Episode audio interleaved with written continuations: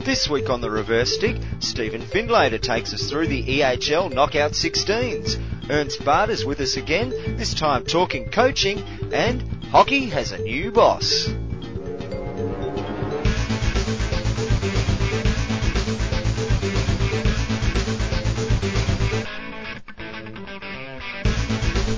And welcome to the Reverse Stick the Global Hockey Podcast. My name is John Lee, and I'm joined by my co-host Madeline. Hey John, how you going, mate? Oh, I'm good, thank Hey, you. look. How are you? Um, guess who's back? Hey. Back again. Oh, In the words of Eminem, uh, you know, it's us. And whoa, what a weekend hockey! Boy, oh boy, oh boy. I'm really excited because I've got something in my hands, Matt. It's very rare, very special. I, uh, you know, I was, I was thinking, you know, we'll have a bit to talk about next week. Obviously, um, we've got EHL coming up over the weekend, and the week after we've got the Commonwealth Games, and there's a few bits and pieces going on in between. Boy, oh boy, did I not realise what we were going to receive. What's in your hand, John? Well, I I think it's uh, best if we continue on to the next phase of the show and get right to the big news of the week. News. And uh, released, as it turns out, today, 27. Oh, yesterday, 27th of March. As, yeah, 28th today as we're recording. uh, new FIH CEO. And uh, the gentleman who has won this coveted position, Matt? It has one.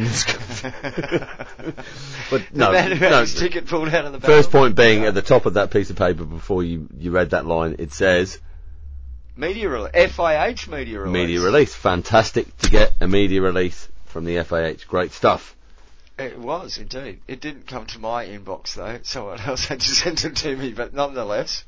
Uh, fairly well reported fairly soon afterwards though, and of course you could have gone quickly. to insidethegames.biz um, to get the news on that. Uh, apparently, um, Jason McCracken's not there anymore. There is a new CEO. It's been appointed. We knew there was going to be a new CEO, but you were hoping that there might have been an announcement on the previous CEO Well, he's telling us he departing. left. Yes. But, for the fact we had an interim CEO, John, you knew, so don't play devil's advocate. Ah, Anyway, we have got a new CEO, and that's good news. And it's Mr. Thierry Wheel. Veal. Veal? Wheel? File? File? Fi- But Thierry, welcome to the hockey family. Very good to have you. He is um, affluent in French, German, and English. I think we used all three Affluent? of those. affluent. Affluent. affluent. He is fluent in French, German, and English, according to the um, media release. Affluent. Oh dear me, it's a strong start to the program this week, folks. A French national, fluent in French, German, English. Three languages are used when trying to pronounce his surname there, I believe. We, yeah. Uh, he's multicultural, multinational, although a French national, and multilingual. Uh, strong international reputation in the highest echelons of the sports industry and has been cemented thanks to his executive roles at two companies, Adidas Global and FIFA. Well, it was great, great to hear that, you know, well, three or four months ago that the FIH were partnering, partnering with, um, Adidas. Uh, we did question what, what was coming from Adidas to, oh, to no, hockey, didn't we? now We've got him. It's- maybe, maybe not. We're not No. saying that. Maybe not, no, no, no. no. Um, but no, fa- fantastic. Look, he, I'll be honest, John. I um, I'd heard a rumor, and I, I was doing a bit of digging, maybe three or four days ago, about who the person could potentially be. I'd I'd um, I learnt Oh, a little bit of their background, and I and uh, but didn't have any any names.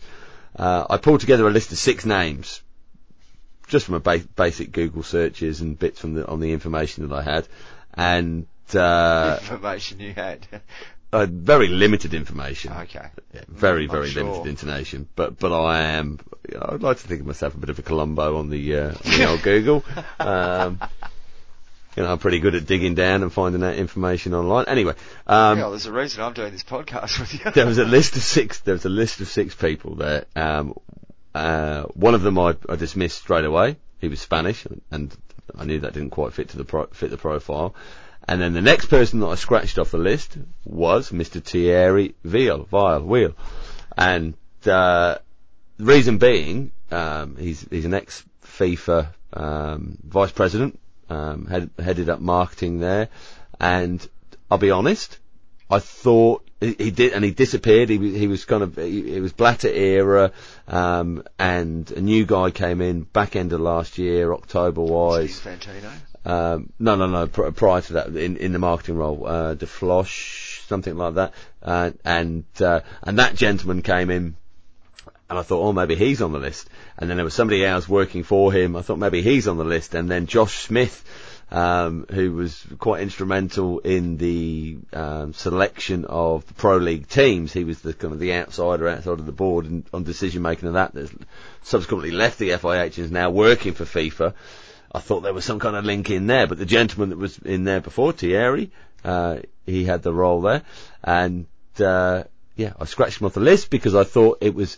I'll be honest, I thought the role that he held there at the time was maybe a little bit above an FIH CEO CEO job. Oh, really? Yeah, and I don't know why I thought that, but I but I discounted him on the, on for you know for that reason. Are you an unbeliever? Come on, Oh, get on the program, mate. I, I, go thinking I, that. I, Why I believe. you want the FIH Yeah, well, look, it's, it, it's it's a difference. Is your office in Lausanne or is it in Zurich? Well, I hear that Lausanne is a very, very pretty town to live in, and you'd rather be there than Zurich. Oh, Too much look, crime in Zurich. look at the Sonnenberg office of uh, FIFA marketing though, with the vineyards outside and this beautiful chateau across the rolling hills. Oh, Mate, that would inspire. That would inspire a marketing department. I tell you that.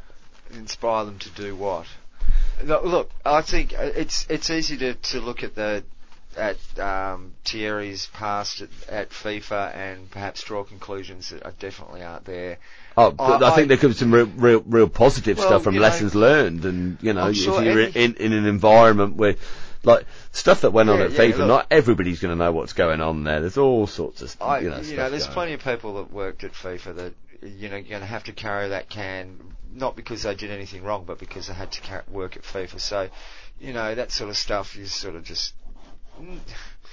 You know, it's it's it's not ignore, but you just got to say, you know, get on with it, put that in the past, and move on, right? Whatever.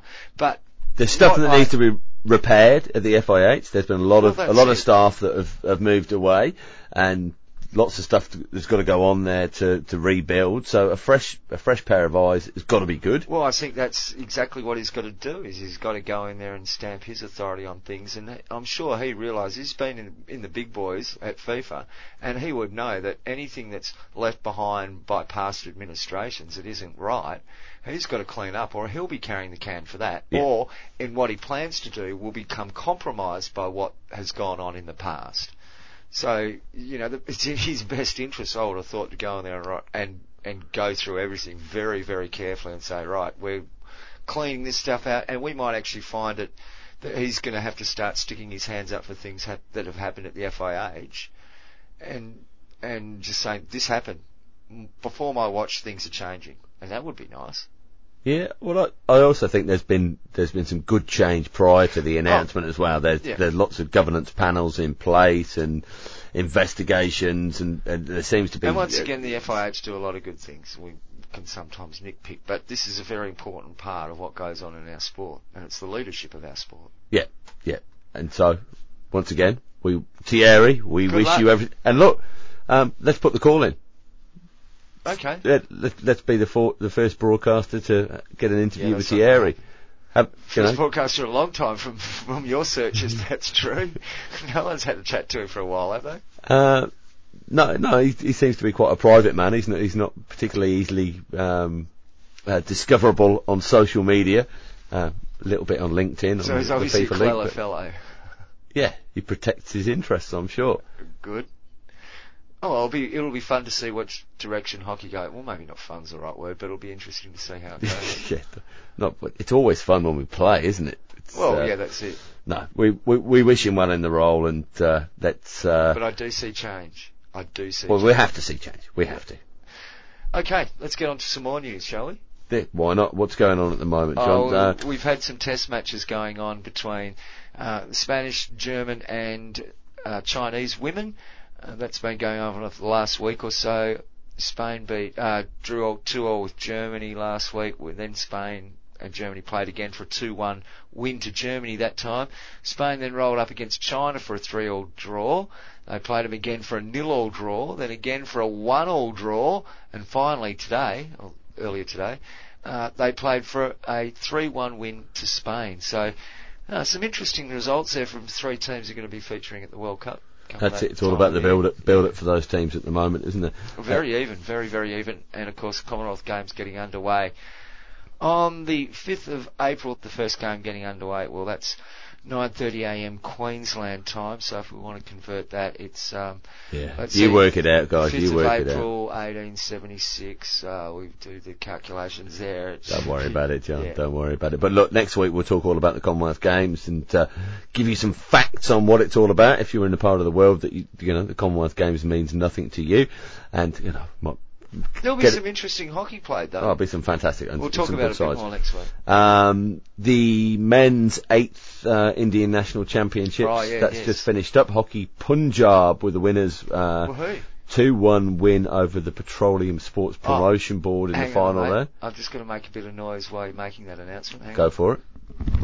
Headphones going down. Keep going. Okay.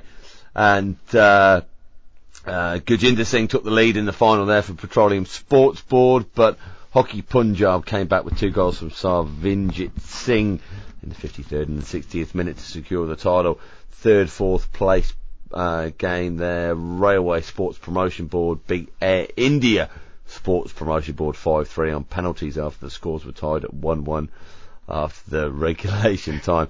Look, I'm sitting, John, John's sitting next to me, just popped a hat on. It's the JP Punjab Warriors. Well done. Uh, from the Hockey India League from a couple of years ago now, but okay, Punjab, Punjab, that's, that's good it. stuff. Um, yeah, so well done for Punjab. Uh, there's a fair bit shared. Just in case you didn't think I had some sort of allegiance to Indian hockey. I didn't have a clue what he was doing, getting up and walking across the room, but there you go. Uh, so that's that. India done.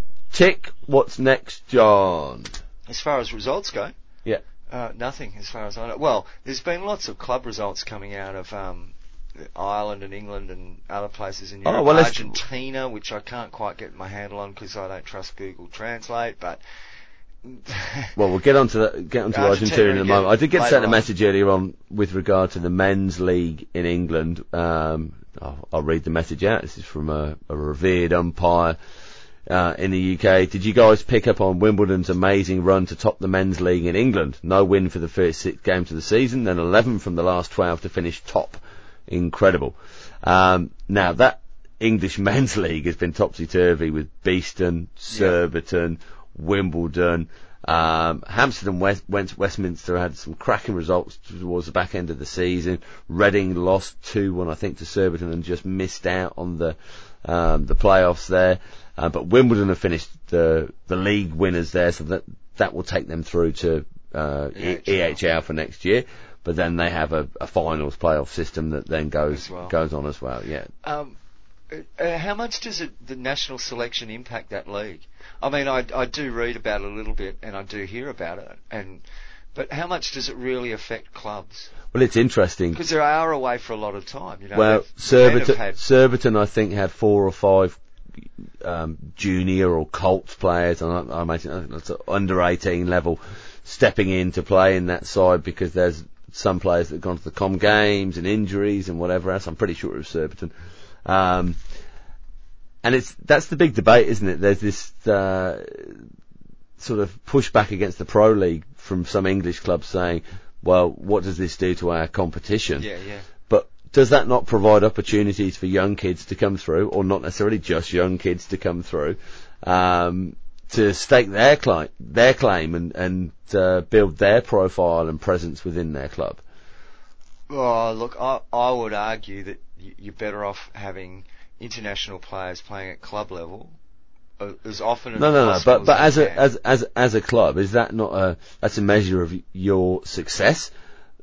That if you're losing players to have to go and play international tournaments and international games, we get that here in in, oh, in I, WA. I, understand the I understand the argument, but I, I still would would say there's too much international hockey going on, and those players are absent too okay, often. yeah, I, you know, I, hear, I, I, hear I hear that. I definitely hear that. Well, isn't the whole point of having these players at your club so they can have an impact there? what's the use of having a bloke that's going to be there for six games? Okay, well here's the impact. The skills and uh, confidence and six ability games. ability that that player has put into five 16 year old kids. But he's not. He's with the national team. But no, but it, it is his time at the club with coaching and training and But he's mentoring and all club. that sort of stuff. He's away with the national setup. If you if you're not there, how can you be doing those things? What, what I'm getting There are times that you can do that with it. I, I hear what you're saying, but it's not not not full time. But you, c- Well, they are though, almost. You think about how how many games. well then are- no, they're not used to that in England. They're not used to that in England. Okay, they're so used to having those players available. in, yeah, in Perth, it's happened here for a long time. yeah, and that's partly it. because It's a different, it's a different system. thing here. Yeah, yeah. Yeah. So we've got a lot of the top players playing in our club competitions because of the, the base here for the AIS, etc., and the national um, programs. So when the national team does leave and is on, we, we see how that impacts local competitions. And, and we get, over the years, we've had international players that have hardly seen the club. Yeah, well, we spoke to Jay two or three weeks ago from Hockey World News. There's one of the girls that play for Surbiton. and I think within two seasons she played four games, or you know, uh, one of one of the England uh, England girls.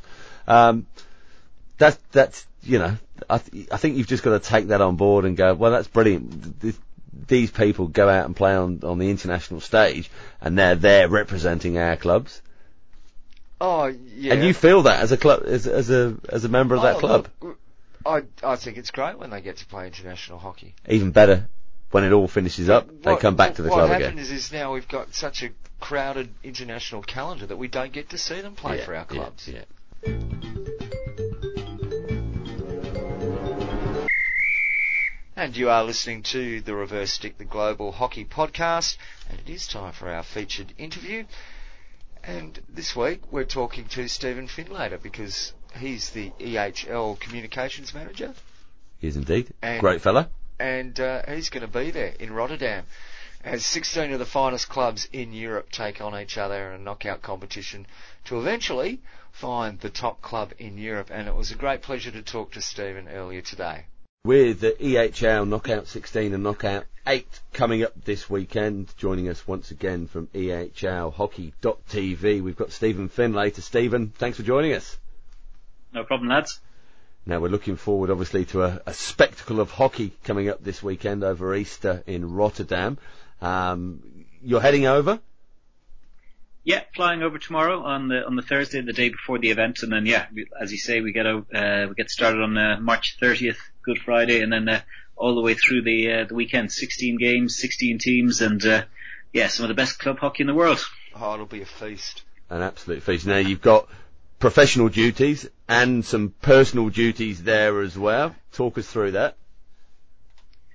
Yeah, well, I mean, I- I'm the, the media officer for the event, so I'll be sort of working on the website all the way through and then uh, looking after the social media channels, making sure everything, the world gets to see the, the, the best of the hockey and things like that, and then dealing with uh, the press and uh, yeah, the various different stations that are that are covering the event. But then also, my my club, Three Rock Rovers, is um, from Ireland, is playing in their first EHL since uh, 2009. So. Uh, yeah, there. It's a, it's a big weekend for the club. They've been preparing all season for it, uh, doing the fundraising, getting the sponsors in and things like that. So, uh, big challenge for them. They're playing a, the French side, Saint-Germain, um, and they're going over with a, yeah, a pretty young side. Um, I mean, they've only got two players from that side, uh, nine years ago that are still involved, um, from all the way back then. One of them that, uh, I don't know, some of your Australian listeners may be familiar with was, is Peter Blakeney, who played for the West Australia Thundersticks all the way right, back. he had a season, uh, back yeah. Yeah, we yeah, Yeah. I do remember. And he spent a bit of time at our club as well. Yeah, no, there you go. And uh, yeah, he's uh, he's he's still around. He's uh, what I think 33 now, and uh, yeah, he's kind of uh, he's just come back from a cruciate knee ligament injury, but uh, been going quite well this season. And uh, the other one is Mitch Darling, who played in the Olympics. But other than that, um, the Three Rock side is pretty young. I mean, I think they've got six or seven of the Irish under 21s in their panel, and uh, yeah, the, the vast majority of them kind of uh, only only came into the first team about two seasons ago. So it's a it's a big challenge for them, but uh, they've probably got the friendliest of draws possible playing Saint Germain, who the number two ranked French side. Um, they could have got Bloemendaal from Holland, they could have got Uhlenhorst Mulheim from Germany or something like that, but uh, they got the number two ranked side from France. They do have, I think, six of the squad that qualified France for the World Cup. Uh, Later this year, but uh, it's still a bit, it's a better option than playing the, the, the best side in the world in Bloemendaal. Yeah, absolutely. Uh, now, Three Rock Rovers, um, Holcombe from England, uh, they're, they're, two sides that have got national teams playing in the Commonwealth Games coming up. Uh, uh are they losing any players from the club sides to the Com Games? Oh, oh Three Rock wouldn't have any uh, Commonwealth ones with the with the Irish side. Oh, um, yeah. yeah, no, that, uh, but uh, yeah, Holcombe, uh, yeah, they're pretty pretty decimated in a way. Really, they have got Barry Middleton and um, uh, obviously the, the, the England skipper and or, or skipper from days gone by with uh, whatever his 400 caps or something like that. He's yeah. down in uh, the Gold Coast. Then you got George Pinner, the goalkeeper. The, uh, the other problem that they have is David Ames, one of their key midfielders. He's he'll be he's injured this week, so. Uh, yeah, uh, they're they're missing three of their best players. Bizarrely enough, though, in the English league, I mean, it had a bit of a strange finish to it, but uh, uh, with with all the players away at the Com Games, but uh, they they picked up some really good wins over the some of the sides in the top four uh, against Hampstead and Westminster and against Surbiton, who were the leaders at the time. Uh, so they're they're going quite well without their their big stars, but uh, yeah, uh, they're going to have a, a tough day out against Polo. They're playing um, yeah Of uh, Barcelona, who uh, pretty, pretty strong side that they've kind of been pushing for the last eight, uh, the last couple of seasons with guys like David Alegre, Alex Casasayas, and then uh, Nano Ortiz, the Argentinian uh, guy, is, uh, is is also signed up for them this season. So yeah, that that one's actually a really, I think, really nicely matched game on on Friday afternoon, um, and in a kind of fairly open area of the draw. The other side is uh, uh, Royal Herakles, Belgian side, playing in their first EHL uh, campaign against Athletic Terrassa.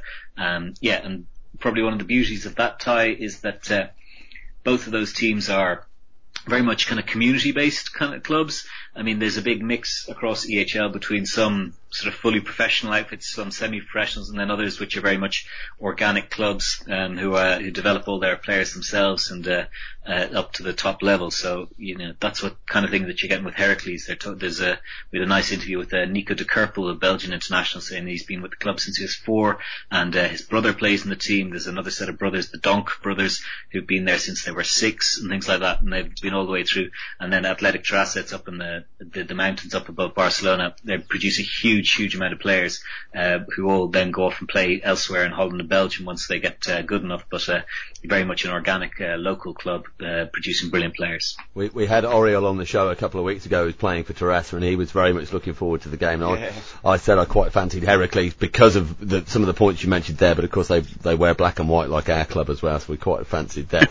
um, just for the listeners that aren't aware of how teams get to the knockout 16, Stephen, can you just fill us in on the route to get there for clubs?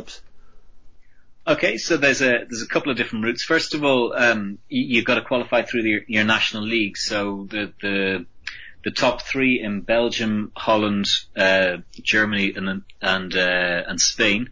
Uh, the top two in Ireland, England, France, and uh, Russia this year and then the, and then there's uh, four kind of other sides as well uh, from from around the continent. So this year is Poland, Scotland, Wales, and uh, and the other the twelfth one escapes me. But basically, that uh, from all those ones, you get your 24 first teams. 12 of them go into the round one, which took place in Barcelona just before Christmas, uh, in four groups of three, and the winners of each of those groups then qualified through to this uh, to, through to the KO16. So Bloemendaal were thrown into that one. Uh, they they won through. Saint Germain with the, the kind of the fairy tale story when they knocked out Club Egara uh, with a yeah pretty much a yeah, it was a late penalty stroke. I think about Six three five. minutes from the end, which got them through. And then uh, Uhlenhorst Mulheim just about scraped through ahead of Dynamo Elektrostal.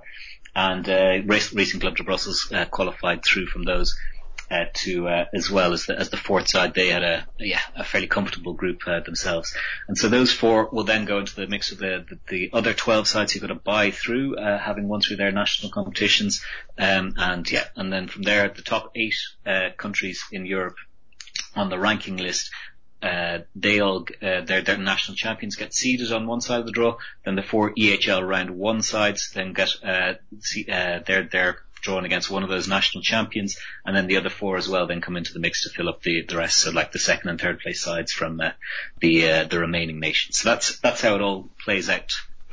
I'm glad you can repeat all of that because I'm pretty sure I can't give it back to you. Uh, what it gives us though, 16 fantastic that's, hockey clubs. Yeah. All set to um, um, play their first round games and take us through the knock, knockout eight, and then the winners of those games then go on to the final four yeah, that's it. So I mean, it's it's it's pretty it's pretty sweet. Like the you know the knockout hockey is obviously fairly fairly enjoyable. So having everything on the line uh, for for the yeah the the, the eight KO sixteen games and then the the four KO eight games is is pretty sweet. I mean, and we've got some of the you know we're blessed this year with some of the world's top stars. You've got Dragons, um, we've got Arthur Van Doren playing for them, the world's uh, pl- player of the year. I mean, in, in their lineup they've got uh, Felix Denayer, Florian Van Aubel, and uh, yeah, so they've got they've got a pretty sweet lineup um, this year. And then they're playing against Bloemendaal on uh, on Saturday evening, and that's uh, yeah pretty much yeah probably one of the best games you'll see in club hockey in the world, I think. Bloemendaal, of course, featuring Jamie Dwyer this year, former World Player of the Year and all the, all the other things that he's won in his, in his life, along with Florian Fuchs, the two of them lining out as a, as a double act up front is, is going to be something to behold. Um, you know, so that's that's a beautiful game there on the on the Friday, or sorry, on the Saturday evening, and uh, one that's it's pretty close to, to being sold out at this point with six thousand five hundred tickets on on uh, available. Um, yeah, that's probably the highlight of the, the, the Saturday schedule. It comes on just straight after Rotterdam, uh, with Jeroen Hertzberger, who's the, the tournament ambassador, taking on uh, Mannheimer HC. So that's uh, Gonzalo Peillat, um, and uh, yeah, Lucas Vila and and a few others. I mean, so it's a some pretty serious names of uh, uh, lining out. Uh, the the big highlight probably on the Friday evening is uh, Kampong, um, who won it uh, two seasons ago, playing against Rock, Rot-Weiss Cologne, who were the champions last year. So the, they're meeting for the third successive season. I mean, it's an open draw, but each time they keep getting drawn against each other, um, and so it's a pretty pretty intriguing one. Each whoever has won that for the last two years has gone on to win the competition in total. Again, some serious superstars, and there you got. Uh, the two-time world goalkeeper of the year, David Harte. Very good got, goalkeeper. Uh, Very good yeah, goalkeeper. Pretty, yeah. Uh, Sander de Wijn, um, playing for Kampong, then Mats Grambusch looks like he's uh, got over an injury that he sustained in the injury uh, in the indoor season, and uh, yeah, I think I think well, there's a, a wealth of stars in the uh, the Rot-Weiss team, a whole yeah. lot of internationals for for Germany like uh, Marco Miltkau, Timur Oruz, uh, Tom Grambusch, loads and loads of guys. Chris, so, Christopher in there as well. Sorry, is Ruhr in there as well? Uh, he he is, yeah, yeah, uh, yeah. So I mean, uh, Where, fairly spectacular lineup. Yeah, wears a headband beautifully, doesn't he? Well, it's it's certainly something that's been taken off in recent times. The the headband. I was just looking through some old pictures from uh, 2016 final over in uh, in Barcelona, and there was there was some pretty dodgy ones there as well. Johannes Moy, I think, was the, the chief offender for Amsterdam. Now, Stephen, one of the things you did mention there is we will be able to watch this wherever we are in the world, the, uh, the Euros, because it's uh, going to be on Euro Hockey TV. If it's not on Euro Hockey TV, you'll be able to watch it on, on television in your country. Yeah, pretty much. So there's there's been a number of deals done. So uh, yeah, I suppose the big one is is yeah EuroHockeyTV.org. Uh, the that website will have every single one of the games live throughout the, the whole weekend. Now it will be geo-blocked in a couple of countries, so Belgium and Germany. In Belgium, 11 sports have uh, have agreed a deal to, to host that exclusively over there. And then in Germany, the German team's games will be live on DAZN or DAZN, as I, as I believe it's uh, pronounced. But anyway, they uh, they'll geo-block the German games, but otherwise they're pretty much uh, free to watch on EuroHockeyTV.org. They should be on in Australia and beIN as well, and then SuperSport as well in South Africa uh, will pick up the games, and uh, NOS in Holland uh, yeah, in, in previous years they've had some pretty good audiences on uh, on Dutch national television on free to air. They've uh, I don't know about three quarters of a million people I think were watching uh, the the final four last time around. So it's uh, yeah, it's it's uh, it's pretty pretty good uh, viewership and uh, loads and loads of different ways to watch it. Well, I enjoyed it last time around. I'm looking forward to it uh, this weekend as well. Yeah, well, I mean, it's it's uh, it's uh, yeah, it's it's a it's a different level in terms of um, you know, some some of the promotion of say some of the club games and all this kind of stuff. I mean, they've they've invested in in uh, over a million euro into into the event in Rotterdam and uh, setting up a really nice special atmosphere all the way around. There's a few kind of special things as well going on at the event. One of the cool things I think is we've got a we've got a, a stand on on Monday uh, in the in, in the public stands for, for blind and partially sighted people. And so we're doing it with ABN AMRO, the, the sponsor of this, who are going to give a kind of special um, experience for people who, you know, maybe they can't see as much of what's going on in the game, but they're going to get a bit of commentary and then also be sort of part of a, you know, a, a sporting event, which may be something that, uh, that, that they miss out on quite a bit. I think, uh, there was a good story, was it down in Sydney, I think last, last year about some kid who had his best mate, uh, commentating on one of the footy matches over there, just in the stadium with him, a guy who, who was blind. And uh, so it's kind of a, that kind of concept that's been brought over to to this. They've done it at the ABN AMRO uh, tennis tournament that was on in Rotterdam, the Rotterdam Masters, and uh, so they're just going to bring it over here to the hockey and try it out for the first time. So that's a, it's a really sweet one. The other one, which uh, yeah, I'm sure you probably want to come on to, is that there's a, a couple of new rules uh, which we introduced uh, on a trial basis at the at round one. Uh, so uh, just in case you know people see the the scoreboard ticking all, along a bit faster than they thought that uh, it should be. There's a if you're scoring field goals out here, it's it's it's worth two goals rather than the penalty corner just being worth the one. So that's one that it's been used on a trial basis this year, and uh, yeah, sure, we'll see how it goes. Is that points, points or goals? Uh, they are cl- uh, officially called go- uh, goals, Oh, uh, so good. two goals rather than one. Uh, the points thing apparently uh, was confusing to people, so apparently score, calling them two goals is uh, is less confusing. So that's that's how that one's come in. I mean, it's an interesting one. When it came to round one, um, there was a few sort of instances where where it's in, interesting how it played out that a lot of teams went for uh you know they they went to inject their penalty corners outside the kind of five meter Uh-huh. mark Yes. so that they, they could turn it in and so th- so this happened quite a lot no one scored any of them so uh you know uh, th- there is there is that effect there was obviously a lot less drag flicks one of the one of the most interesting things was the, was the advantage from the umpires that they were a lot more prone to, to giving a good advantage in a circle rather than going for the corner. So there was that was probably one of the positive things. I mean, which which did come out of it. So uh, yeah, hopefully uh, sort of stuff like that uh, continues on. But uh, the the other outcome of it was there there wasn't actually uh, there was only one game where it actually changed the say the outcome of the game, um, if you know what I mean. So Saint Germain Yeah, yeah. were playing against uh, Club Egara in the last game of the the weekend, and they basically they scored they scored uh, a penalty stroke, uh, but it was one that was won from uh, from field play, and then that moved them six four ahead. Now they'd actually, um, I think, they, I think they'd scored, uh, they, they must have scored another one from play as well during the game, and so it was actually three all in terms of times of the teams getting the ball in the net uh, in normal play, but because of their uh, two extra field goals, uh, they ended up uh, winning out six four in the end. So uh, that was uh, prob probably the one where they got they, they got the most reward for, for field play rather than uh, corners. Still haven't talked me into it, Stephen. well, I mean, as I say, it's it's it's on trial. I mean, there's Yeah. going to be uh, there's going to be plenty of uh, discussion about it this weekend. I know that uh, the Dutch national broadcaster NOS is uh, they're they're going to be doing a, a few interviews with uh, Hans Erik Tout, who's our uh, EHL chairman, about it. And uh, I know that uh, yeah, Hockey.nl have a, a, a little. Uh, uh, they're going to be having uh, on their platform, unfortunately in Dutch for you guys, but uh, they're going to have a nice analysis slot every single day, and uh, they'll they'll also be bringing in a few people to talk about it. So I mean, it, it you know it's it, it is a trial basis, and uh, yeah, we, we we hope that it does produce more uh, attacking and beautiful hockey. I'd, I'd be interested to know when you mention NOS whether they think hockey needs more celebratory moments. You know, the, the the figures that you've just given there and the obvious investment that they've got in hockey, they think it's pretty good as it is. Yeah, I mean, and and look, the EHL is a has been an incredibly popular uh, event for the last you know for the last decade or so since it was introduced. You know, giving uh, club players you know uh, a platform to to represent their their local. Their local side on television and uh, to to a much wider audience. So you know, there- there's definitely it's definitely a fairly popular event and all that uh, from that kind of perspective.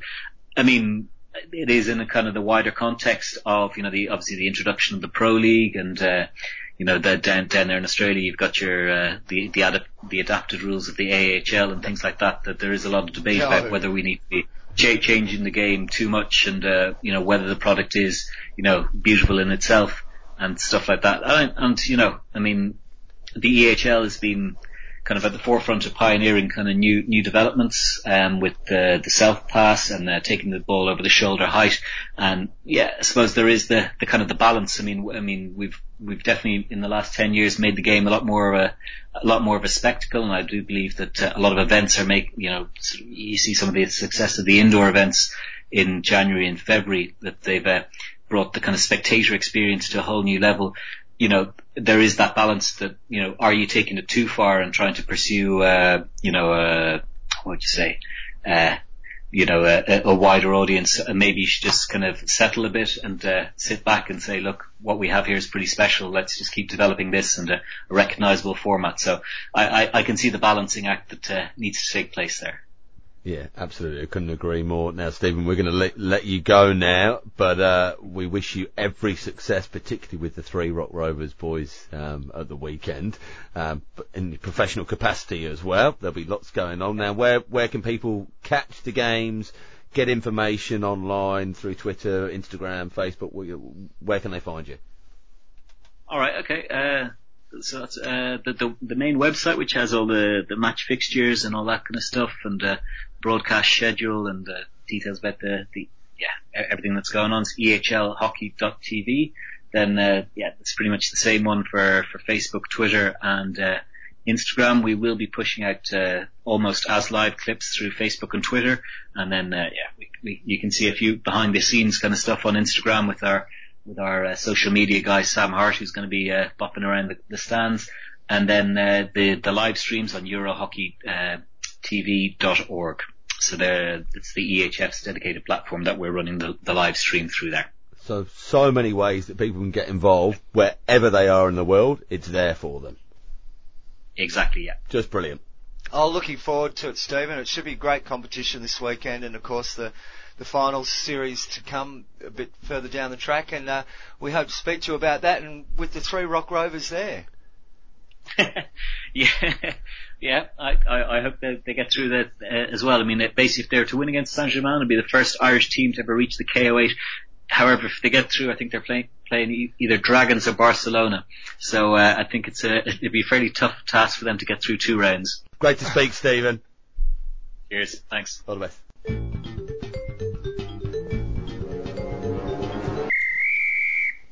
And that was Stephen Findlater from the EHL and of course from the Hook Hockey. Check out the blog there. Um, always great to chat to Stephen and uh, get that European flavour. And he's always been nice to us here on the Reverse Stick, the Global Hockey Podcast. He's so, a good lad. Yep. And uh, look out for the EHL too over this weekend and the follow up in May. The yeah, 26th, 27th, I think. Yep, because it yeah. is it is really great hockey. It is worth having a look at if you can get hold of. You just go to your online. It's the on-field, it's the off-field, it's the atmosphere, it's everything that goes oh, on around the tournament. There's a freedom to the hockey that's played at club level that doesn't exist at international level.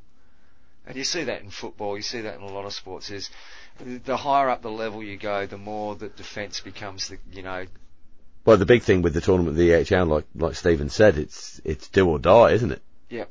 And once they get rid one of that, chance, once they get rid of that stupid two goals rule, it'll be the perfect hockey competition. At least it's goals and not points, anyway, John. Look, let's move on. Hey, scoring goals. There's been some people that have scored some big goals, Matt. Absolutely. Well, we, we said last week that over the weekend we'd be uh, sending out some emails to people that were the successful applicants for the TRS World 11 sponsorship. Uh, that's happened. My apologies to those of you that haven't received an email yet, and uh, we'll be doing a full debrief and uh, feedback session with everybody. Yeah, yeah, oh, okay. yeah, yeah, yeah. That's only fair. Uh, but we're busy boys, but I'm getting around to it. Apologies. So if you didn't get an email by now, there's a good chance you haven't made the TRS World 11 for 2018 slash 19. But that doesn't mean you you're not an opportunity for next time around. So don't discount yourself. Isn't, isn't it being a member of the TRS World 11 a perpetual no, title that you no, can carry with and no, no, Isn't no. it like being an Olympian? Once you're an Olympian, well, no, no, but you can put TRS after your name on Twitter or on Facebook and things and things like that. Yeah, yeah that that's perpetual. So yeah, if you if you you're a past member of the TRS World 11, um, let's not move on too swiftly. We haven't even announced the team the team for this year yet, John. we've got to have the. But no, no, no, no, no, no, that, no. Moving forwards, um, f- forever and a day, you can have TRS after your name um, on any documentation. TWSWX1. Like, like, a degree or what you yeah, know, whatever, whatever you like, and uh, yeah, that, that's yours. That's yours. Bachelor that's a gift. Science. That's just one of the gifts we're we're providing to you Brain as surgery. being a member, and there'll be a goodie bag coming out to you soon. TRS. And as you know, if you've received the email, your contracts will be arriving as well. We expect those to get signed. Uh, you'll have to print them yourselves, and uh, we'll uh, um, we might make it a sort of a big black cover sheet just to use up lots of ink on the. On, oh no, we wouldn't do that. Mercian hockey, are you listening? Yeah. Uh, okay, So look, let's make a few announcements tonight, here, go for it, mate. You, Uh, you, well, you're, you've been head of the selection committee as a manager, Well, well, I have. It's- playing manager. Uh, are we the leadership? We- are we the leadership group? We are the leadership. We should announce the two, first two positions, of course, in the team, number 15 and 16. Uh, you're, you come in at number 15, being the manager stroke player, ball player yeah, stroke yeah, yeah. manager. Well, I'll, I'll only go on if there's a crisis, though, John. Yeah. I'm not. I'm not. I'm not into. I'm. The, you know. I'm there to make sure everybody else is there. Yeah. That's Yeah. my job. As long as you can hold your clipboard in one hand. No, that's my job. That'll be my job. What's that? You, well, it's going to be hard playing hockey when you've got arms folded, chewing gum on the sidelines. But we'll see how you go as a player. Well, you're the manager. No, I, I don't. No, I'll be sitting down on the bench. Don't worry about that. Oh, well, I thought you were the manager. I'm just going to make sure people are there. That's that's managing. It's just getting people there in the first place. Don't you wear a suit and stand on the sidelines with your arms Oh, folded, I, chewing gum? I, I, want to wear whether I'm on the field or not. I want to wear the full playing kit. Oh, I do. Okay. Yeah. No worries. Yeah, And, and uh, and I want a monogrammed jacket, MA, uh, uh, right high right breast, um, and the and the the team logo on the left breast. mate, you'll be uh, lucky to get a singlet. Seriously. well, uh, actually, I've bought the kit this week. Did you? Yeah, to send Okay. out to. to Well, let's get on with let's, the announcements. Let, us I'm get on. number 16. I will be a player coach. So I'll you're coaching. coaching, I'm, coaching, managing. You're managing. If you can differentiate between the two, ladies and gentlemen, all no, I the get, best of I get to to run around that. on the field with a tracksuit and put cones on the ground. And you get to stand on the sidelines in a suit chewing gum with your arms folded. Now we've made a few selections for the team. Um, we've kind of roughly picked it positionally. Uh, there's a certain kind of player. John, that we've we've selected. Um, and look, we've got we've got one or two, you know, pretty good players in the side, Uh-huh. but um, the rest the rest of them there, they're um, uh, that how do we put it, John? Um, they're the triers of the game. They're the essence of our game. The people that make their clubs tick. The people that put the revenue over the bar. The people that um, parents sometimes look at when they take the kids along to a game and go, "Oh, maybe hockey's not for us." Essentially, what Matt's saying is he wanted to pick a team of players like him. So we've done that. Hey, hang on. It's funny. That's that's a revelation for me, John. It sounds a bit like that. Like that. Well, let, let's you let's think you turn up here for just recording this every It's therapy. this program, recording this. Okay, let's get into it. We've had enough. all right. I'll pick the first player out of the hat here. Just go for it. Well, no, we're not announcing the whole team today. No, We're no, no. We'll go six or we? seven. We'll we'll, we'll go through. Uh, first up, and we're, we're gonna we'll follow up with some interviews as well, guys. So don't worry. You're gonna get to know these people. You're gonna get to see their faces on our Facebook and social media and Twitter and Instagram. We're gonna promote the heck out of these superstars of the game. So first up, what we've got from the United States of America, Yes. um, a young lady called Lindsay Cooney, um, aka Sugar Britches. Oh, that's not too bad, that. Um, she's uh, she's got one of the goalkeeping spots. We've got three goalkeepers in the squad, John. Show us your Um, little sugar britches, sugar britches. The two of them are uh, will be playing left wing Will be on the bench. Uh, we might do a, a you know a change over every half. We'll No, see we- how we go. As a coach, I've decided we're doing away with left wing. That way, we won't be able to argue about who's playing there. So can I tell you a little bit about about uh, about Lindsay? Yeah, go on. Okay, just two little things. Greatest moment on the hockey field: stopping two Tracey Fuchs strokes at the same tournament. It was on grass and they were terrible, but I'll take it. Oh, it's so strokes. And that's it.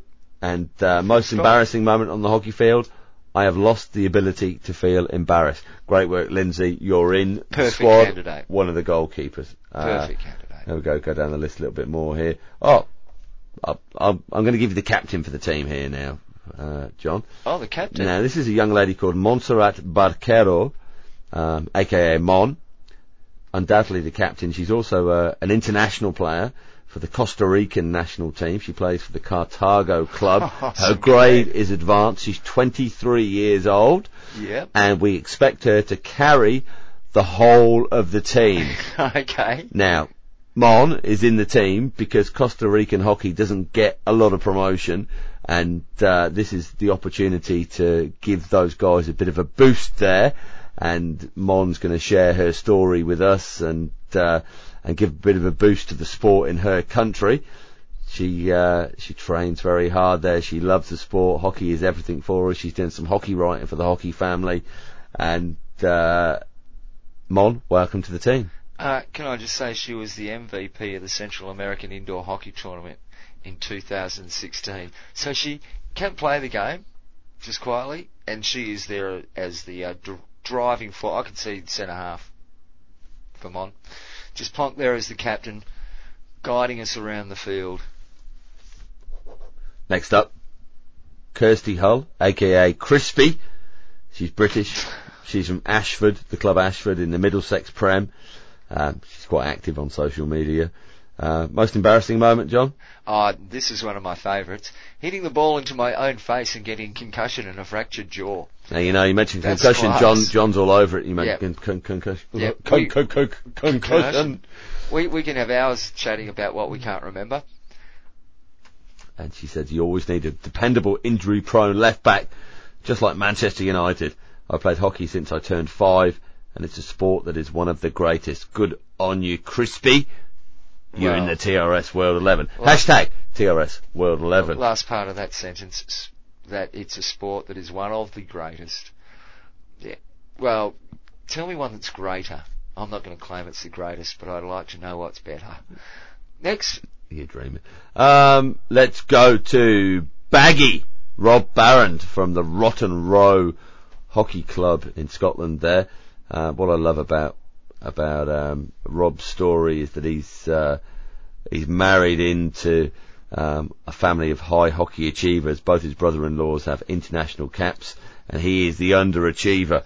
Um, wow, Rob, hopefully Not bringing this sponsorship to you, Sunshine, is gonna, get you on a par with those international quality players. Um, one of the great things is, is the club there has been kind of born out of a, a group of um, ex-university mates. They started in 20, um, uh, 2009, um, and uh, it seems like a lot of fun there with those boys. well, he says here he, he was part of a team that went 77 consecutive league, league games undefeated across three full league seasons and back-to-back promotions. That's a pretty good team to be involved with.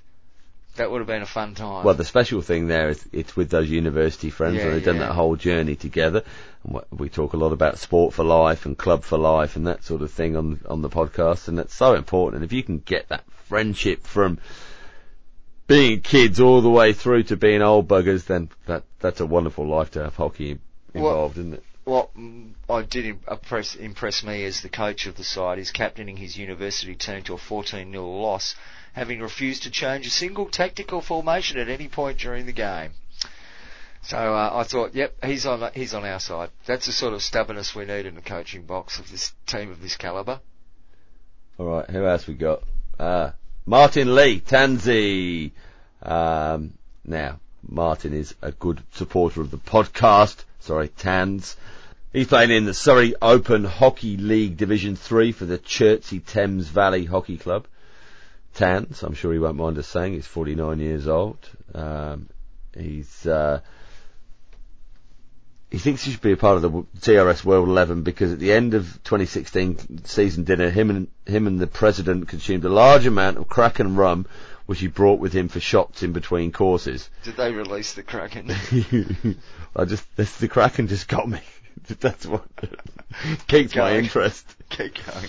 Anyway, look, he lost his memory, got drunk, fell over, um, but he's very proud to be a TRS uh, World 11 team member. I'm I'm happy to have him along. He's one of the few people that ever likes any tweet that I ever put out there, so he's got to be a good fella. He likes to offer a bit of weight advice, uh, weight loss advice occasionally to uh, larger players on the opposition. Oh, does he? Yeah, Oh yeah. man, him will get on fine because no one will ever accuse me of having lost any weight. And uh, he scored a goal once. Once. Yeah. Good on you, Oh, Tans. Got him covered there. And great to know you're listening and uh, thanks for your support with our Apple Podcasts issues. Uh, thanks for letting people know that our suggestions actually worked. So that's the first lot of names. We're Oh, anybody else who wanna- just run through them again. Go on then. Well, Oh, Haley Richards. We're going to mention Haley Oh. Richards, the Hillmanator. Uh, Haley, thanks for getting back in touch as well. We're going to be posting up all this information, obviously, guys. And so Haley plays in Wales for the Howardian Ladies Hockey Club in the South Wales Prem. She's uh, 21 years old. Um, just being polite there, John. Well, you were. Well, I'm not going to give away a lady's age, am I? Oh, okay. She was 21 last year too, wasn't So- she? Yeah.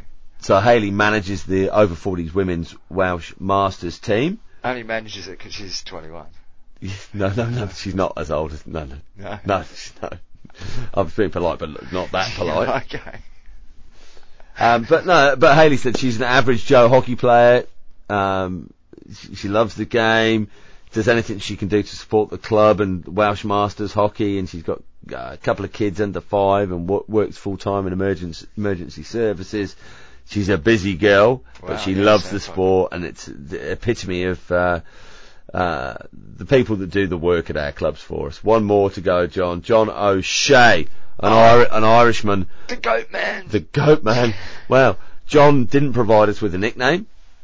Um, Oh, so- so we're giving him one. He is the goat man. He, we received a photograph of him uh, with a uh, an Irish football shirt and uh, some goats in the background on a hillside. Not quite sure what had been going on. The goats and him were both smiling at the time. Um, but he plays for Harborne in the UK, another Midlands team there.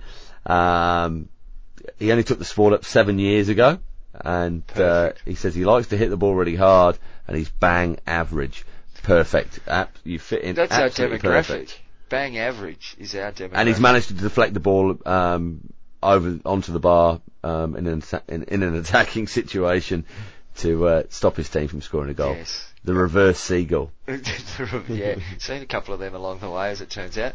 Now, that, that's the first seven names we've, we're going to release this Six week. or seven, yeah, yeah, and we'll Um, more next week. yeah, there shall be. Uh, I've got to raise a subject with you. We need to have an umpire as a touring team. Do you reckon we knock up a Geely for it? Yeah, she's probably a bit too serious for us, John.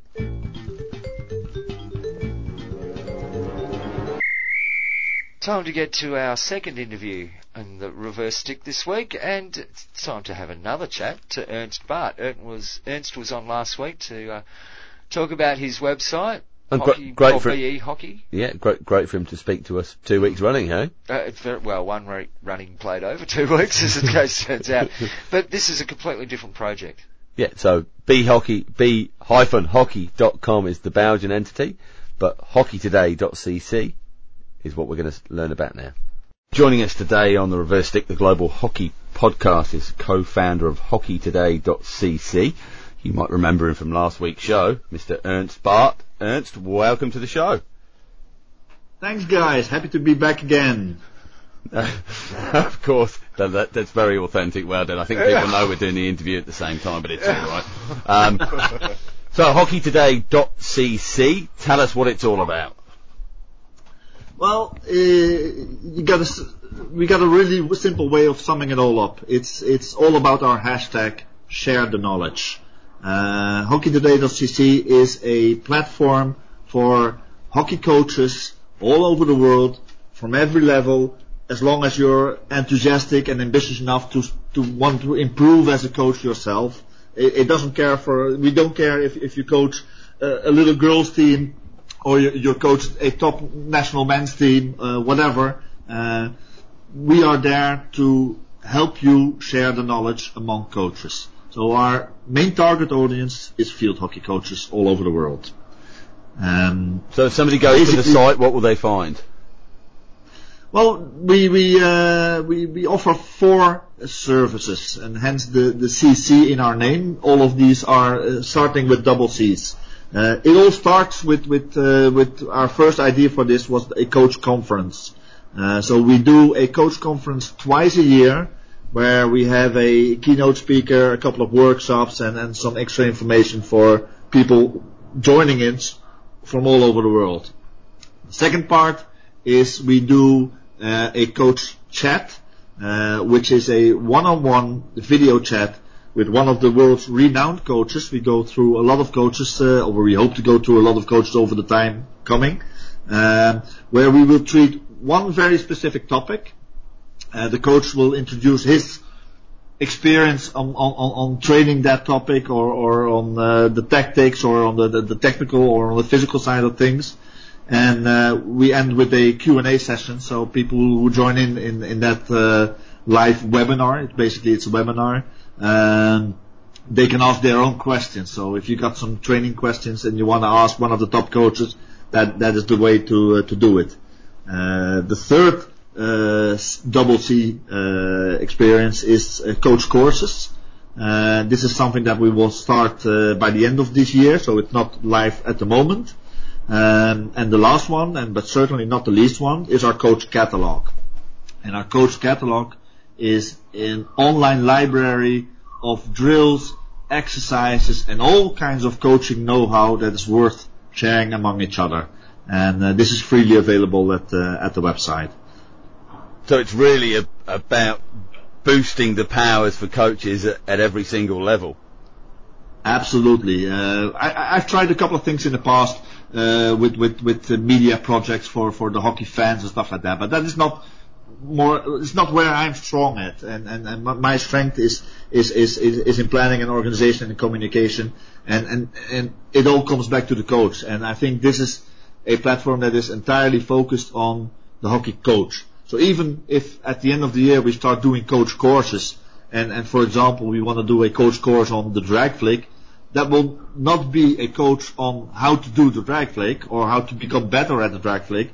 It will be a course for a trainer teaching a drag flick. And that is our target audience, is the field hockey coaches out there.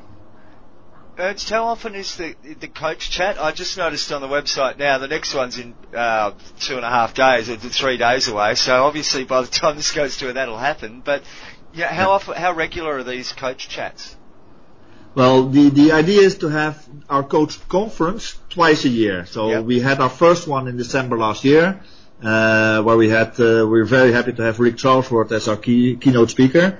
Um, our second one will be hosted, uh, we already set the date for the 22nd of June of this year. That is the Friday before the start of the last Champions Trophy ever. Um, and our coach chats, we will host uh, more or less 10 coach chat sessions every year. So every month there will be a coach chat sessions unless we have a coach conference in that month. So you're a co-founder. Who, who else is involved in the project? Well, of, of, the idea was was uh, pitched to me by Bernardo Fernandez. Bernardo Fernandez uh, is the guy who is behind the, the well-known hockey project called Self Pass. And uh, Bernardo is a Portuguese hockey coach uh, who's been coaching in uh, Holland for a couple of years and is now starting to coach in Belgium this year. Uh, and obviously, we both are fans of the game, so we we, we came in in touch with with each other. And at one moment he pitched to me the idea he wanted to organize a hockey conference, uh, a traditional hockey conference, one place, uh, a lot of lot of uh, advertisers with, with their stands who are there, and and hockey brands, and, and and then some workshops and a couple of people talking. And we liked the idea, but but to be honest, I, I didn't think it was very viable at that moment, uh, and uh, so we left it at that. And then uh, somewhere in the summer of last year, I came across uh, another uh, event that was trying to get uh, off the ground, which was more or less the same idea. The Hockey World Expo, something like that, it was called, which was organized in Barcelona. And I immediately had the, the, the, the, the reflection, yeah, that's never going to work. People, coaches from all over the world or for, from even from neighboring countries are not going to make, do the travel and, and stay there just for this conference. Yeah.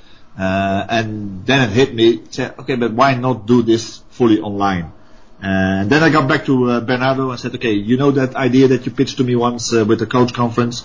Let's take this up again, but only if we do this 100% online.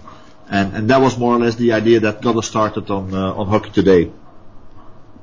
Look, it's you know it, it seems like a fantastic uh, concept, and it's one of those sort of no-brainers, isn't it? Why why aren't we already doing this? And and I think it, it also goes to the wider hockey world. We've got all these national um, associations working on individual programs on the basics of playing the game, and we could just share that stuff and save a lot of work for the hockey family, couldn't we? No, absolutely. But but we, we I, I think there's there's there's room for both in the market. Uh, we don't want to get in the way of of the traditional coaching education courses and stuff like that that are out there, nor for the, the, the, the coaching clinics or the, or the, or the camps aimed at, at the players, young players or, or, or top players, whatever. uh, I think there's there's there's room for both of us, and I think we could be uh, a good added value to the stuff that is out there, whether it's from national federations or commercial organizations. Uh, there, there's some pretty good stuff out there for people who come together and, and, and, and enjoy it as a camp or as a clinic or stuff like that. But uh, I think that what, what makes us special is that we do everything we do completely online. So there's no need to travel for any coach. Uh, and you really have the, the possibility to, to enjoy and, and learn from coaches from all over the world with different views on, on things without all these uh, travel costs and, and, and, and the time lost and stuff like that. So if one of our listeners is uh, thinking they want to hashtag share the knowledge and get involved, where do they go to and how do they do it? Well, basically you go to hockeytoday.cc, which is our, our, our website. Um, there's a lot of stuff that is out there that, that is that is freely accessible, but we do ask that you uh, uh, log in, so you register uh, as a hockey as a coach community member, and then you will get full access to uh, the the components like the coach catalog, where you have already a couple of hundreds of drills who are in there, a couple of thousands of uh, physical exercises, uh, and, and, and, hundreds of documents on all kinds of coaching topics uh, in, in different languages. In mostly, most of it is in English. Some of it is in Spanish and, uh, and in Dutch. Uh, right. And this catalog will grow and grow. But you need to be logged in to, to be able to watch that. Uh, so become a coach community member, which is free and you will have a lifetime membership uh, for uh, and which will offer you the possibility to view everything that's in our coach catalog and it will offer you the possibility to watch all of our coach chats. If you want to attend one of our coach conferences or later on in, in the year one of our coach courses, these are paying memberships because yeah, obviously we need some money to keep things going. Yeah, well, look, and it gives everybody a, a, great try before you buy option there, doesn't it? And uh, and regardless, you're, you're kind enough to be providing some resources that the hockey family can use freely and well, that, uh, that put was, into their program. That was our basic idea. We, we, we, both Bernardo and myself, we love the idea of sharing is caring, and and and we want to give back to the hockey community as well. Uh, we, we both have the, the luck that we we we, we uh, have enjoyed hockey uh, tremendously throughout our life. Uh, Bernardo is even making a living out of it uh, as a hockey coach. Uh, I'm not as happy, uh, but uh, we we we have the feeling that we want to give back to our sports, and and uh, and this is a feeling that we we get from from all coaches and the players that we we talk about this idea as well everybody in our sport is willing to give back to the sport, and this is what's really fun about uh, about being in the hockey community. Yeah, we couldn't agree more. and look, just before just before you you go there, can you just give us a reminder of where people can catch your blog on uh, on all things hockey? Yeah, absolutely. Uh, the, the the original blog that that uh, got me launched into into the hockey media landscape is uh, behockey.com. So that is be-hockey.com uh, which has got nothing to do with with uh, with uh, hockeytoday.cc, uh, but it is the, the the blog where I vent my opinions or uh, or the things that are going on in the, in the world of hockey. So uh, be sure to to uh, to to read some of my uh, my pieces there. Um, and uh, but it, it's it, it's a separate thing from the hockeytoday.cc project, which is a project for me and Bernardo, which is truly about uh, giving back to the, the, hockey community and, and, and helping coaches uh, become better coaches uh, at, at all levels and all over the world. It's great stuff, Ernst. Can, can we find you on social media? Absolutely. You, uh, I'm, I'm, uh, not always as active with with uh, with the hockeytoday.cc accounts, but you can find us on Instagram. You can find us on Twitter. There's a hockeytoday.cc uh, Facebook page, obviously. Uh, the same for bhockey.com, obviously. Uh, so you can find us for there, and, and, and through that you can also uh, get to our websites because we're kind of old-fashioned that way. It's the website where we do all of our stuff, not so much the social media part of it. Great stuff, Ernst. Thanks so much for joining us again on the reverse stick, and uh, yeah, enjoy your time in Rotterdam. Thanks. I will sure to enjoy this EHL.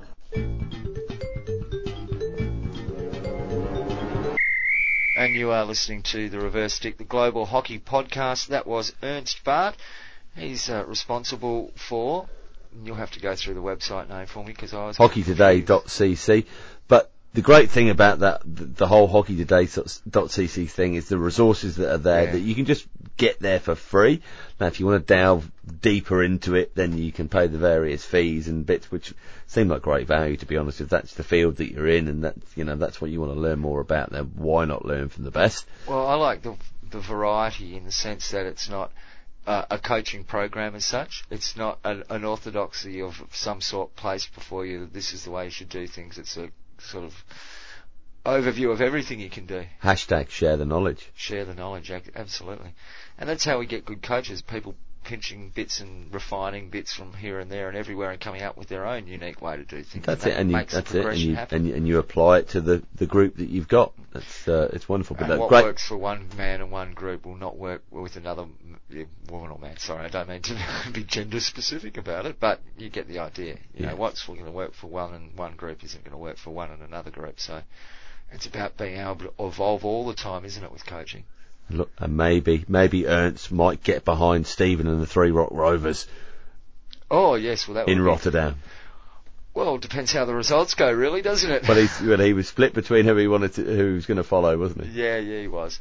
Now, let's get to some other things that have been going on in the world of hockey. Should I read a Q or go now? Very good. Oh, do you very like that good. one? I did, yeah.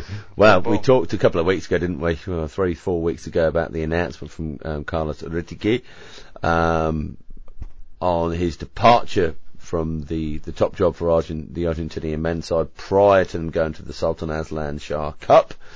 Um, and it seemed to come a little bit out of the blue. Oh, very good. Oh, that yeah, that's pretty good. Yep, points. And white. in blue and white. Yeah. It was laid down there in blue and white. Yeah, well, you know, it's hard for us to make uh, much of it because we can't read a lot of the press because the translations are either terrible or non-existent for a Well, we were hoping time. to chat to somebody last week who ended up being snowbound that might have given us some Yeah. information, and then other things have happened post That's that right. missed interview opportunity, haven't Look, they? a- as it stands, let's run through what um, Carlos came out and said. Look, I've I've had enough. Chapa? He said, uh, you know, I've, the well's dry. I've got no more to give. It's time to hand it on to someone else. And I think that there were a lot of people shocked and dismayed within Argentinian hockey at that particular stage. Then the rumour emerged. A bolt from the blue bolt from the and blue. white. Uh, then the rumour emerged that in fact he was coming back. Now, before that rumour was either confirmed or denied, a couple of Argentinian players said, well, if that's the case, we're out of here. And those two players were. Quite uh, Peillat and uh, Mazzilli. So, the, what, the two best players? Two most crucial Well, players in your well, no, Three? no, no, no, no. Well, th- maybe that's part of the problem. Anyway, that's that they came out and said that that was it. They're not going to play international hockey anymore. They had enough, or whatever the reasons were. Then it emerged that the uh, the story came out that uh, Carlos was going to coach both the male and female Argentinian teams. As we understand it Yes, in English at the time from that, that's various right. translations. We've, yeah. we, we've since found out that there's been a meeting between Carlos and players, and it's been And the board. and the board, and various people involved in all of what's going on there, and that he's now going to be coaching the under 21s program for both male and female. for the Hockey Fives uh, Youth Olympics coming it coming up in Buenos Aires. I'd really like to know what's going on because it's not making a lot of sense from the outside. Do we now see those players that said that they were stepping away from the international fold temporarily suddenly back into the international fold? Is- Superficially, wh- where's the power, the, the the player power? Oh, geez, who knows what's going on? superficially you'd think that there's there is some sort of power play going on with the, the the events as we understand them to have happened. Yeah. That you know, oh, he said this and she said. Who knows how it started and where it started from, but you know, it's interesting how things have ended up playing. So you sort of get what you wanted, but you don't. I don't know. I don't. Yeah, I don't, don't know. know. It seems like there might have been a mis- misunderstanding, or, but but, it, but it's very strange to get um, such a bold statement from players that are core to an international team setup, um, and maybe there's no there's, maybe there's been no climb down at all from anybody, but there's yeah who who knows. It, a badly worded press release from a national association, maybe. Look, they don't always get it right, do they? Yeah, and look, it was a surprising decision in all, given it's a World Cup year and they're Olympic champions. Yeah. But um, sometimes these things happen to happen. There's circumstances in people's lives. It means that they're given not much chance to change. You know, got not much choice in the decision. But in this case, it seems as though there's there's issues going on that aren't being reported or no one really knows about that are causing ructions within that whole system and setup. Yeah, well, as I understand it from a, a message I read earlier on from Argentina, then it, it's uh, he's looking to take on the those two junior roles for the for the boys and the girls under 21s hockey fives. Maybe he just likes the Olympic Games. Well, look, he's, but he's done it before, hasn't he? You know, he coached both teams pre- previous. So, look, it'll all come out in the fullness of time. Maybe next week we'll bring you some more on it. Yeah. Uh, you got anything more on Oh. that particular subject? Not on that one. No. Anything else? Well, we've got a few bits and pieces, yeah.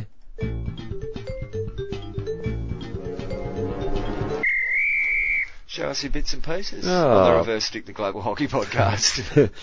PSI Ireland Pro Series indoor. That's Yep. About to get underway in the next Oh, few right, weeks. that's the South Now, African that's the pro. program. Yeah, that's Yep. right. So it's been very successful in pro, in, in South Africa. Um, about to get away underway in Ireland. Um, different franchises for different cities and areas around and about. Looks great. That whole debate that we've had before Yep. about you know Yep. where do we go? Indoor fives, elevens, nines, Let's not have it now. sevens. Well, it's on. Support it. um, good stuff there. Anyway, good luck to the, the program that's happening. Um, good stuff again from Galvanised Hockey this week. I think seven games filmed. Um, and lots of highlights there. Check that out on Facebook and other bits and pieces. We had some filming here in Western I was Australia. going to mention that. Yeah, well Um, done to um, everybody involved with getting our Yeah, Premier Hockey League Western. Australia. Yeah, Hockey Western Look- Australia and Ash Morrison. Couple of things to say about it. The, the coverage is obviously hampered um, technically by budget constraints. You would say, you know, it's not multi-camera, it's not no replays and stuff like that. But you get to see some really good. Tell you what, there was a cracking goal scored there, right from the top of the D. That was a ripper because. Um, the, the umpire was right there, but if you were on the sidelines and from watching the stream at the time, a very good stream, I might say. It got a bit wobbly there for a second, but it it, it yeah, was very good. Pretty good, yeah. Um, you couldn't tell whether the ball was in the D or not, but the umpire was right there, and you heard later on that from players or Yeah, yeah. I was there. It looked as though it was struck from outside the D. Yeah. Um, and we just smiled sweetly and took the goal. You go back to, you watch the stream of it, and it's inside the D. The umpire's right there, Johnny on the spot, no dramas, it's in. And that's, you know, that's the difficulty we have with the game, is the speed at which things happen. Um. Hey? It's one of the beauties of it. Stop downselling it. It's one of the beauties of it. Come on. What the, the, what the, the, is it or isn't it? well, Is it all, a goal? Is it not a goal? Oh, you've got to go to the video referral to to find out if it's a goal or not. No, because the umpire went goal. He was standing right there. It's a goal. Bang. Easy. That's how hockey's always been played, hasn't it? I, I think he guessed it. Oh, oh, oh, well, he got he guessed right, and if he keeps guessing right, I've got nothing to say about it, really. But it was fantastic. It was good to see local hockey for us available to the global audience. And And, check out, uh, 'cause they're there's on some YouTube. really good club Yeah, hockey goes and on. Yeah, there'll be some more go- coming from the Hockey WA Premier League this season. Um, and Men's it- and women's. It's it's all there available to to watch after the fact as well. You might be able to uh, Do you hear, know the, the hear, only- hear the odd reverse stick uh, team member in the background. I was going to say the only thing that ruined the the stream was the foghorn going off in the background. What was that all about, Matt? Do you know? I don't know. I don't know what you're talking about, John. Oh, some uh, some noise like that going. Uh, There was a mention from the commentator on it, but you know, yeah. apparently, apparently that particular club have got a renown for being quite loud at games. Oh, have they? Okay. Wouldn't know who that was. Haha, I've caught you out because uh, we've got to wrap the show up, so we've got to get through a couple of things that were going on over in the social medias. Go for it. Well, you're the man that runs all the social No, media but stuff. you always say this to me. We like, we end our conversation and bang, and I've, and I've got to start scrolling down through Twitter Gee, um, notifications. umpires tweet a lot, don't they? There's lots of real strong support in the umpiring community Yeah. for the umpire. Yeah. I'm not saying it's a bad thing or making a joke about it or something, but it's it's. Well, if you're offended by it, John, you don't have to, you don't have to follow those people. No, I'm not offended by it. No, but it, it's just interesting that there's that the culture is so strong. I, I like it. I'm not saying there's We've had one of our um, most successful tweets ever Oh, um, live at the moment. The full extent of ball tampering uh, in hockey is uh, when you get the sharpie out and you scribble over the name of the club that's on the, on the ball that you've been playing with and, and pocket it pocket it into your bag. Well, it's Um, interesting parallels, really. But it's uh, yeah, there's obviously things going on in the cricket world, whether you're uh, aware of that or not. There's um, some nefarious characters from some convict country, um, basically rubbing a cricket ball against a brick and uh, trying to gain some advantage out of it. Yeah. Uh, not in hockey. What do you expect from a bunch of convicts, really? Yeah, that's Uh, right. It's that sort of behaviour. Yeah. Yeah, not, couldn't do something classy like use a mint. Right. But, well, we'll leave that one alone, shall we? Ball tampering in hockey. It's rife, you know. Have you got one ball in your hockey bag that says FHC on it? Yeah. One. no, no, no, No. no. I've got, mate. I've got about, oh, I've got, I've got about thirty of them Oh. because I wrote FHC on them. After you scribbled out subs. You didn't. Wilton. no, you didn't ask me that question. You didn't. You didn't ask me that question before. Ladies and gentlemen, thank you for joining us for episode 42. I'm sure that we haven't got through everything that we wanted to get through, but boy, Oh, what so another big week in hockey. look out for the Commonwealth Games um, programs coming up. Um, I'm not sure how your nation will go with broadcasting the Commonwealth Games, but search it out. We'll try and look for some links that people outside of Commonwealth countries will be able to see the pro uh, the games as well. So yeah, you'll find those links on our Twitter, on our Instagram, on our Facebook, all at the Reverse Stick. If you're on iTunes, give us a like, five stars, and a bit of a review. And uh, of course, ladies and gentlemen, please, please, please, please, please, tell your mates. Absolutely, and uh, I'm looking forward to a bright future. All hail Caesar.